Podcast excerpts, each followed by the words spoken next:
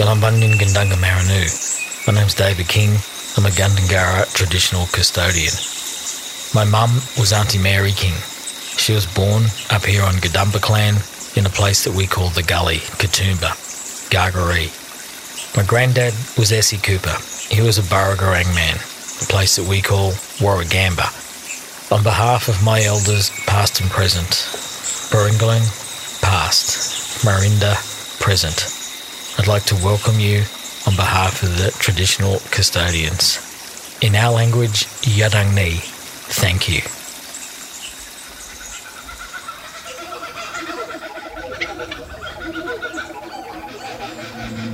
Welcome to episode six of the Blue Mountains Tourism Podcast. And do we have a jam packed show full of adventure for you today? Yes, we do. I am your host, Ronnie Swintek, and because the mountains offers many culinary experiences, we love to talk about all the options available to you regularly. And so that means our regular foodie from Plate Up Blue Mountains, Pam Seaborn, will be joining us. Pam brings with her today a very special guest from a Blue Mountains legendary tourist attraction, Maurice Cooper from Bygone Beautys in Leura. Bygone Beautys treasured museum and tea rooms is home to the world's largest private collection of teapots, and they do an outstanding high tea as well. We also have a real action adventure mystery show with our two other guests. If cycling is your mode of travel, or you just like to do it for fun, we catch up with the man who has taken it to another level with his business, Blue Mountains Biking Adventures, Sam Carr. Sam has the knowledge and experience to make your biking adventure that little bit extra special and more fun. We'll also be talking myths, legends, and ghosts that surround some of our heritage buildings and landmarks with Paranormal Pete from Blue Mountains Mystery Tours. We're going to get a little spooky and a little creepy and ask Pete if the truth really is out there. Welcome to the podcast, Pete. Thank you. It's nice to be here. Pete, how did you discover all these stories? Look, basically, growing up in Blackheath as a kid, um, we lived in a haunted house and um, we were encouraged to communicate with the ghost or spirits. It's believed that my grandmother was one of the spirits there and she'd look after us. Now, tell me one mystery tour um, that I'd hear about at a location you take me to. Look, we do um, a magical mystery tour. Mm-hmm. Um, it's basically spectacular sightseeing, uh, waterfalls. We go to sites uh, like Govetts Leap. Where we talk about the uh, legend of the bushranger there who leaped off the cliff, which was something that we were told as kids. And that was another story as kids. If we'd be coming home late at night, mm-hmm. they'd say if you don't get home before dark, that the uh, Govetts, the bushranger, and his horse will chase you down the road. And, and you also had that big statue in Blackheath that's still there of uh, Govetts on his horse um, leaping off the cliff there with his little bag of gold that they say he stole from the stagecoach, which is one of the probably the biggest legends that we were brought up with as kids because that was our hometown in Blackheath there. Give, give us more insight into that story. Well, the story is that he robbed a stagecoach in the 1870s as a bushranger. He was pursued down Govetts Leap Road, which basically, if you've been there, you know it's a spectacular canyon. Mm. Um, they call it the Grose Valley or the, the Grand Canyon of, of, of, Australia. Yes. And it's surrounded by 300, 400 metre cliffs and massive 300 metre waterfall. And he was surrounded, and the redcoats or military said surrender. And they say he um, he didn't want to do that. So he gave his horse a bit of a kick and a bit of a boot. And they say he leaped over the cliff or into the gorge there with his bag of gold and his horse, and that his um his horse haunts the town up and down Govetts Leap Road and in the local area. Wow, that is a great story. Now, in regards to your mystery tours, it's not just about ghosts and supernatural entities for you, though, is it? I mean, tell me about your belief in aliens and Yowies, and do you think they're real? I do. Look, I've seen several ex- yeah, um, unexplained lights in the Three Sisters area, Echo Point, mm-hmm. also up in Hartley Valley, um, up in Mount Victoria, out at McMahon's Point. And I do like a tour which used to be Myths, Legends and Skywatch, and we go looking for UFOs, yep. uh, Black Panthers, and, um, you know, the Bigfoot Yowie in, in the Australian Yowie. And I saw these lights at um, the Three Sisters one, not for a group. Yes. It was like the size of a minibus. It was like a pearl. Right. It had no windows. Yep. It had no noise and it hovered about three to 400 metres above our head. Wow. And just went into the clouds and um, we were so shocked that we just couldn't believe what it was. Yeah. And I've seen several of those in the mountains um, and they're just a pearl, beautiful looking shape, and um, they hover and there's zero noise. That's amazing. What creeps you out? What scares you? Um, normally, when I'm packing up at the end of the night, when everyone's gone home, if I've set up some gadgets and experiments around some of the buildings for the mystery or a ghost tour, and um, everyone's gone home and it's quiet and it's dark, and you know we've been talking about if there's someone here tonight, and then I'll hear a footstep or a creak or Oh maybe God. see a shadow, and that that'll give me a bit of a creep. I bet. oh my God, I'd be running screaming. Do you have a lot of screamers on your tour? We do, yeah. We you, you've got the fainters, and um, or they'll fight, or they'll flight, or they'll faint, and um, so we've got the three Fs.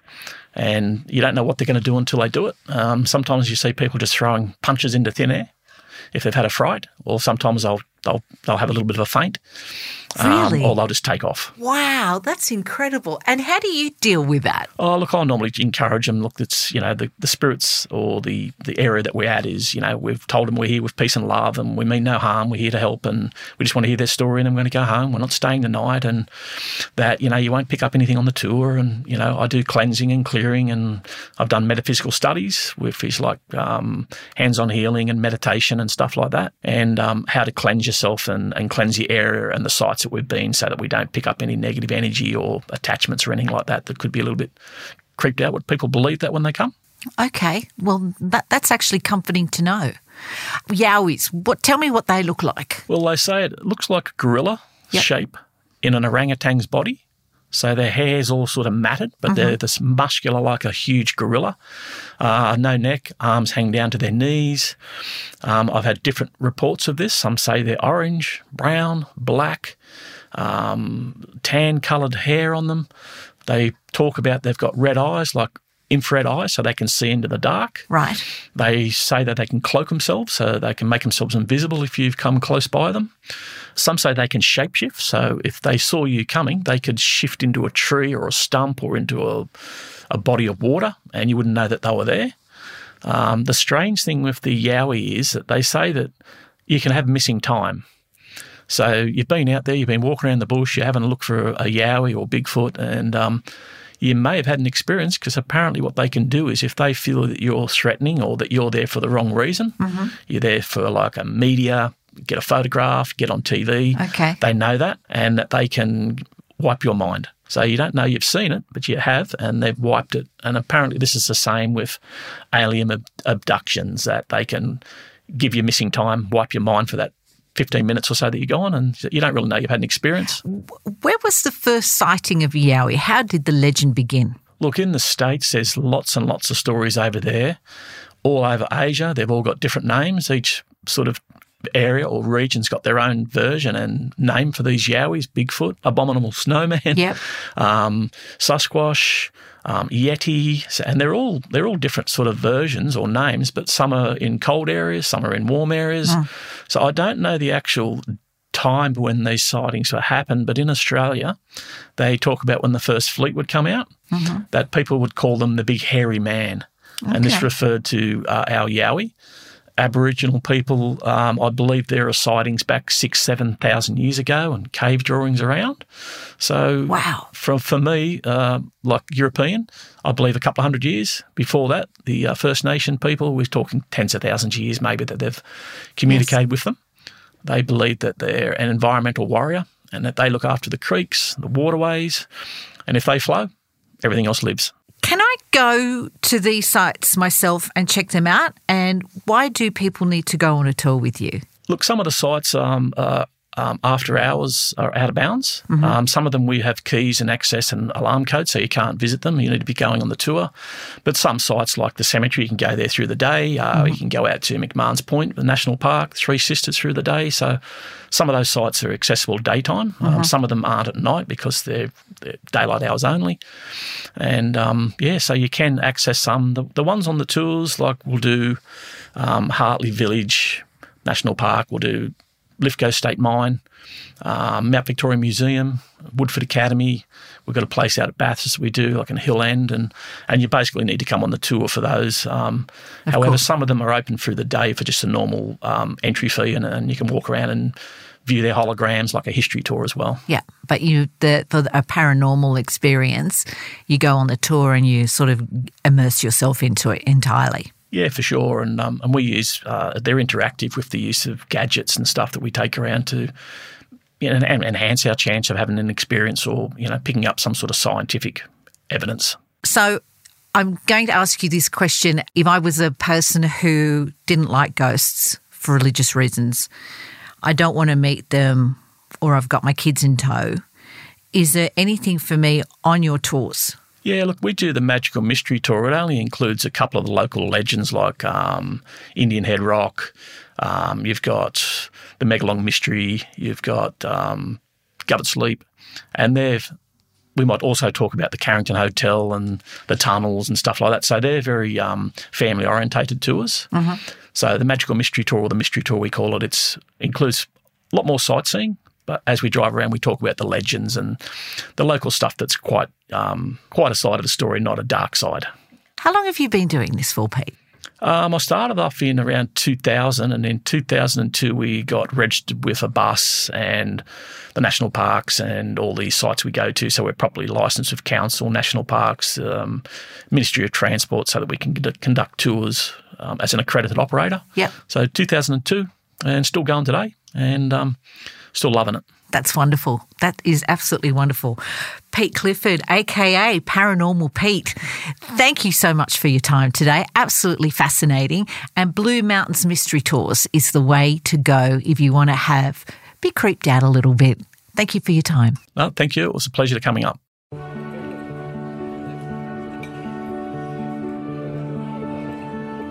Our regular foodie from Plate Up Blue Mountains, Pam Seaborn, is here with us today. Hi, Pam. Hi, Ronnie. Lovely to see you again. Great to see you. Now, Pam brings with her today a very special guest from a Blue Mountains legendary tourist attraction, Maurice Cooper from Bygone Beautys in Leura.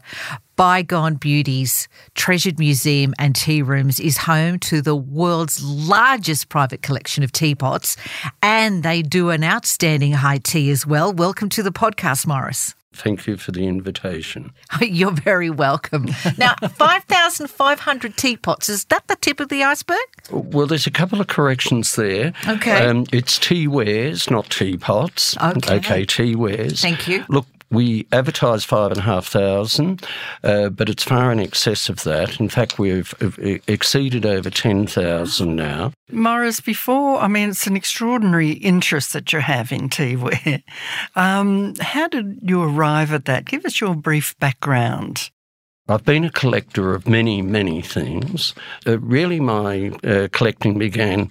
My parents were very much community involved, went to lots of fetes, and um, you know fundraising activities, and of course, uh, silver caught my eye at nine years of age.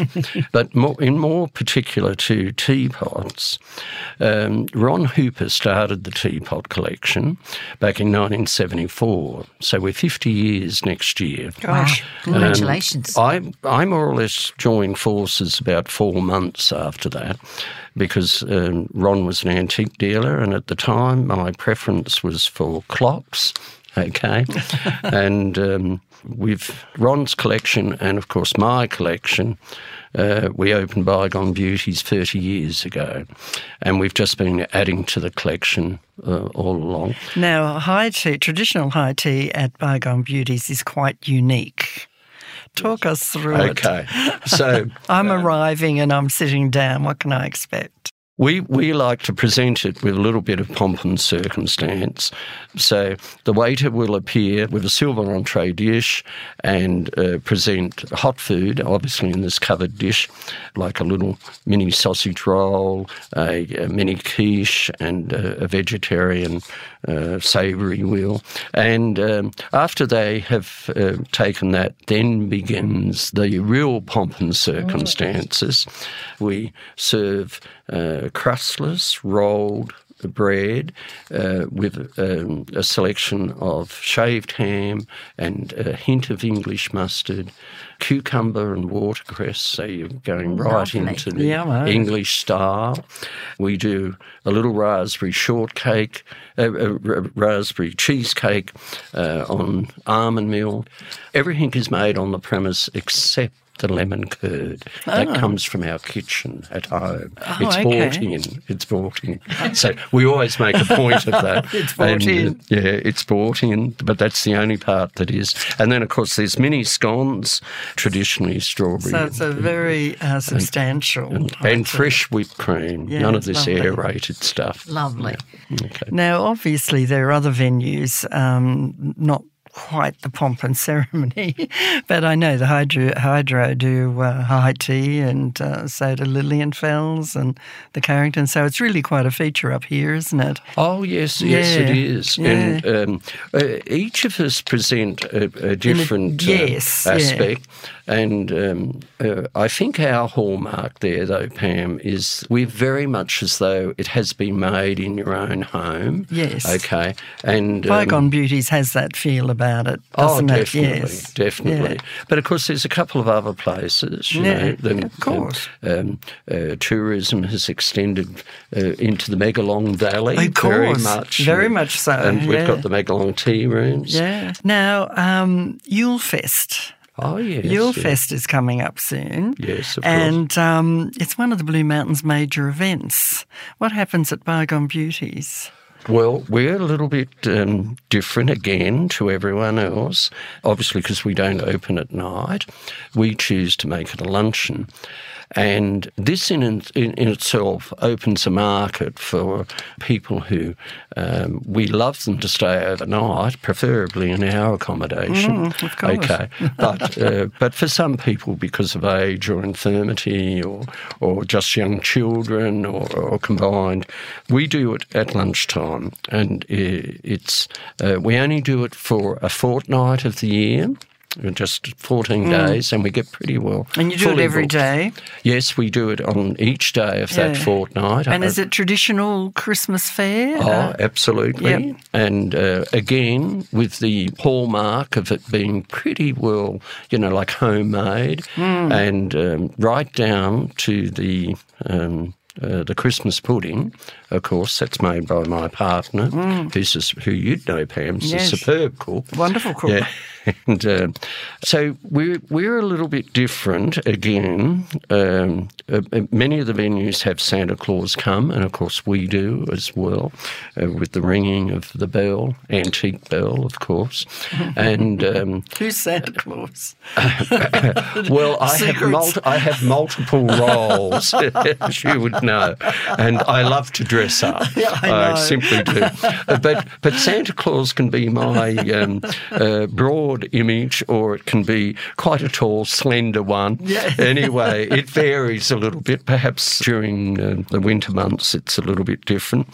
Anyway, we do ask people if they want to bring a gift along, and Santa distributes the gift. And of course, if they don't um, choose, of course, no one is left out. Um, but there's quite a bit of um, play on words. Uh, you know, when there's a, a, a little mini teapot or a, a, little uh, teddy bear or what have you. But everybody does get a gift. And so when is this, Maurice? When when do you We, start we it? do it the last fortnight of July after Okay. the July school holidays. okay. Uh, we have experimented doing it during the um, the school holidays, but I can assure you, Bygones is such a popular venue, um, as hopefully every business is during school holidays, and it really was a little bit like Fawlty Towers, you know. and and although people absorb that, at the end of the day, my coronary arteries yes, weren't, weren't in a good state. weren't in a good state. exhausted. Yes, yes. There we go. Well, thank you very much, Maurice. Um, it's been lovely having you here with us today and telling us all about Bygone Beautys and your collection, your teaware collection. Thank you again for inviting me. And thank you, Pam, once again. It's a pleasure.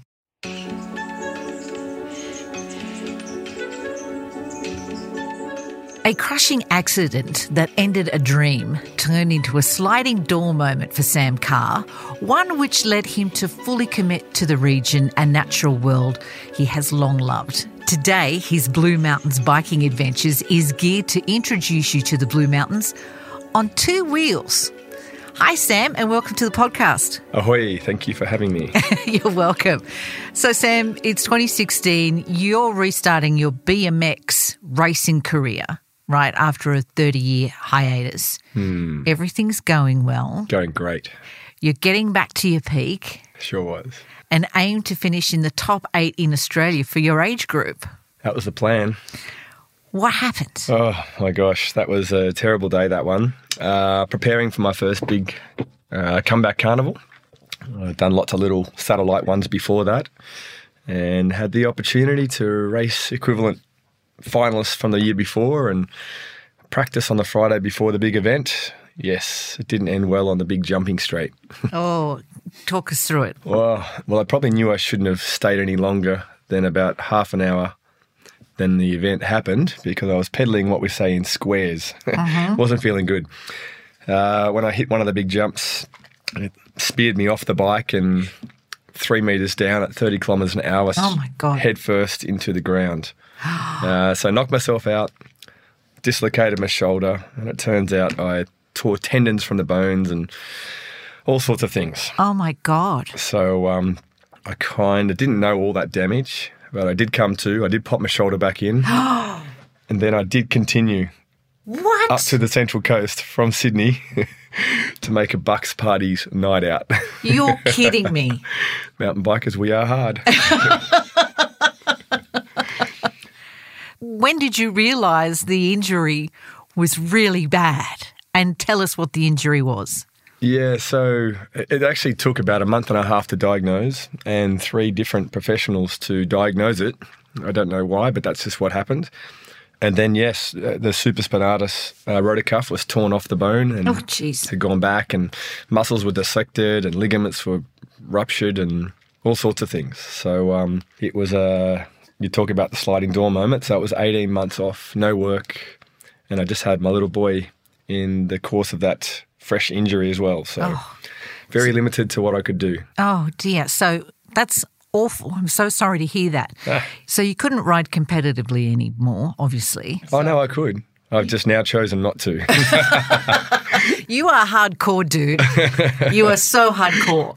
So what did you do? What could you do? What what happened then? Well, I, I could honestly do nothing for the first six months. The right arm couldn't even lift a cup of coffee. That was the instructions from the surgeon. Um, so there was a lot of sitting around. Well, as much as I could do. Um, I can't drive, so I was bound to the house unless someone was looking after me. And uh, a little bit of feeling feeling sorry for yourself, but not too. Obviously. It was okay. I have a family around me, so it was good. There was not much to do except sit and think. Yeah. And you thought of Yeah, look, it's funny. I say this to people, you know, when you go to travel and you want to go and live overseas, don't go and do it for a month or two. You want to do it for at least six months, from my personal experience.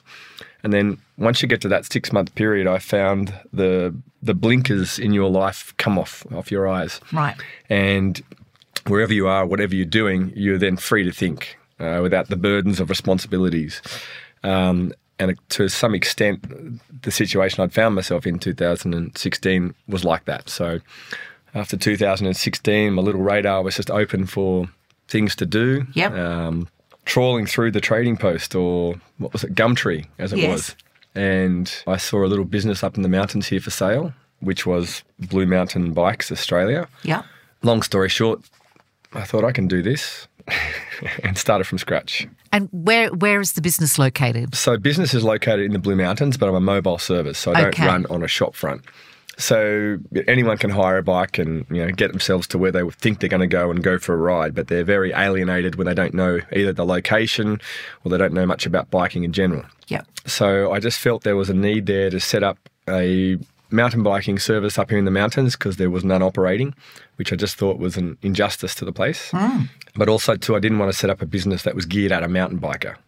Yes. Um, okay. I really wanted to aim at educating the average person that they can mountain bike, and then to make it easier for them was to go and choose the different trails uh, for them to be able to look at and read, and then to offer the logistics where I'll meet them near the start of the trail. okay. And the other components were good quality bikes, Yep. um, and then education. Uh, education being in the form of this is basically how you ride a bike properly. Okay. This is how you put on a helmet properly. Do most people not know this? 99% of my riders, they think, yes, they can ride a bike, but what I show them and they're very basic fundamentals, yeah, no idea. Okay. And it's not they know who was going to teach them that. You know, I didn't get taught that. Okay. And then um, what was hard for me was to come up with a little program, um, given, you know, how it's also natural to me after all those years that how do I do this? So it took a long time to really break it down into simple steps that the average person would understand and then to work out which steps or which core pieces of information they needed to hear to get them off and running straight up. So this this happens when I book a tour with you. Oh, not just a tour. So the two components of the business are the guided tours Yep.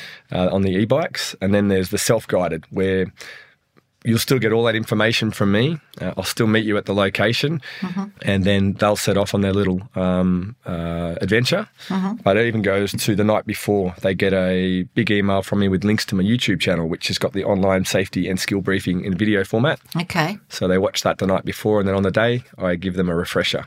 Okay. So um, they really are armed and ready to go for the uh, the big wide dirt easy fire trails that we have up here. Tell us some of the locations you like to go to. All right, the number one, 100% my favourite is the Hanging Rock up at Blackheath. Beautiful. The trail that I say I call the Hanging Rock Trail is actually the Burramoko Fire Trail, and that gets you out to this unique and amazing, uh, so raw piece of nature, and you can only get there by walking, you know, a 12 to 15 kilometre return or by riding. So. Obviously, riding sounds a lot more fun, It- yeah, and uh, yes, a lot more fun and a, probably a little bit quicker. especially on the e-bike. Yes. so, uh, what what's your other t- top? Give me your top three. Yeah, okay. So that that's the one that 90% of people who can ride a bike can do that one there. Um, an even easier one than that would be the plateau before the Hanging Rock Plateau, which would be the Anvil Rock. So it's a half road and um, then half gravel. That one can be accessed by cars, so it goes to show that it's not too hard. But again, very you're very rewarded um, with your ride to the end to those lookouts.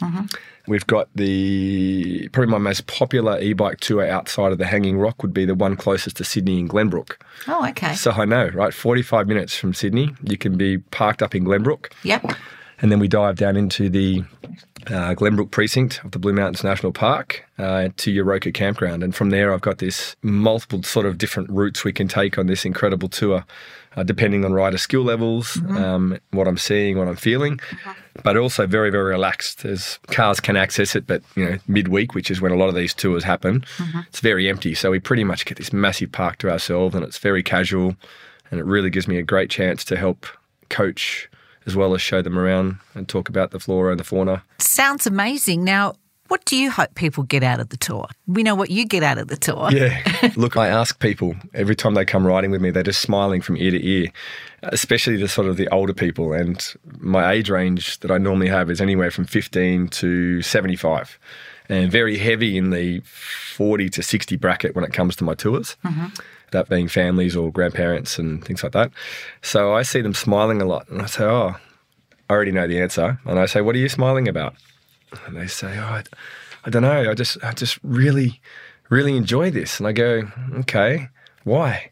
And then, if they think deep enough, the answer always comes out. It reminds me of when I was a kid and how when I learnt to ride a bike and how we rode a bike in the neighbourhood and how much freedom it gave us and um, all of our friends. You know, we didn't have cars. Obviously, that was what we did, and we Yeah. told our parents we'd be one place, we'd be in another. Yeah. We'd be building jumps or we'd be just riding around. And I think to me, that's why I do it, is the memories I had as a kid. That is fantastic. And as you said before, various levels of fitness can go on any of these adventures with you. Yeah. You know, I've had every year I have a, a, a bunch of kids come up from Bellingen, year five, so 10 and 11, and they'll take out by themselves on normal bikes. They will go and do the Hanging Rock Trail. Wow. um, hardcore little critters. They are so good, those guys. I've even offered to shorten it for them, but it's it's like a pilgrimage for their year five class. So Wow, Okay. so good.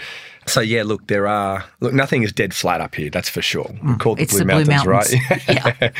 so um, we don't have any infrastructure or any chance to build a rail trail that's dead flat, um, and, and hence enter the e-bikes. You know, this is where it's all at these days. Hmm.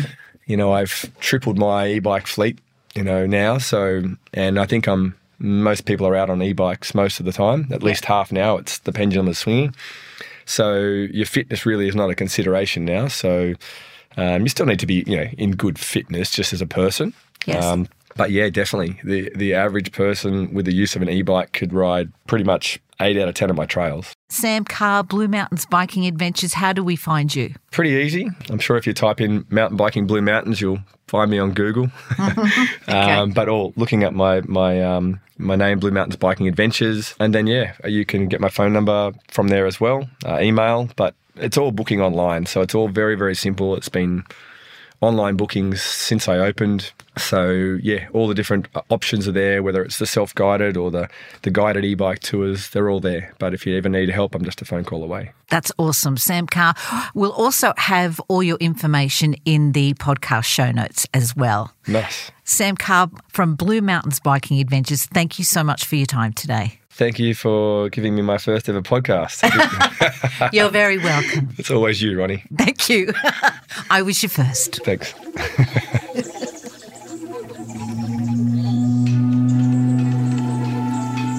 You have been listening to Visit the Blue Mountains, a podcast produced by Blue Mountains Tourism. This episode was produced by Ellen Hill. Episode editor was David Post. Recorded at KFM Media Studios. Music was composed by Rusty Pedal Music. The Welcome to Country was delivered by David King. And I'm Ronnie Swintek. And thanks for joining us. This podcast is made possible by $2.6 million from the Bushfire Local Economic Recovery Fund, co funded by the Australian Government and New South Wales Government. With the grant, Blue Mountains Tourism, as the leading tourism authority in the region, will administer and manage the Blue Mountains Visitor Economy Revitalisation Project, a two year destination management program that will reinstate the Blue Mountains as a key tourist destination in New South Wales and Australia.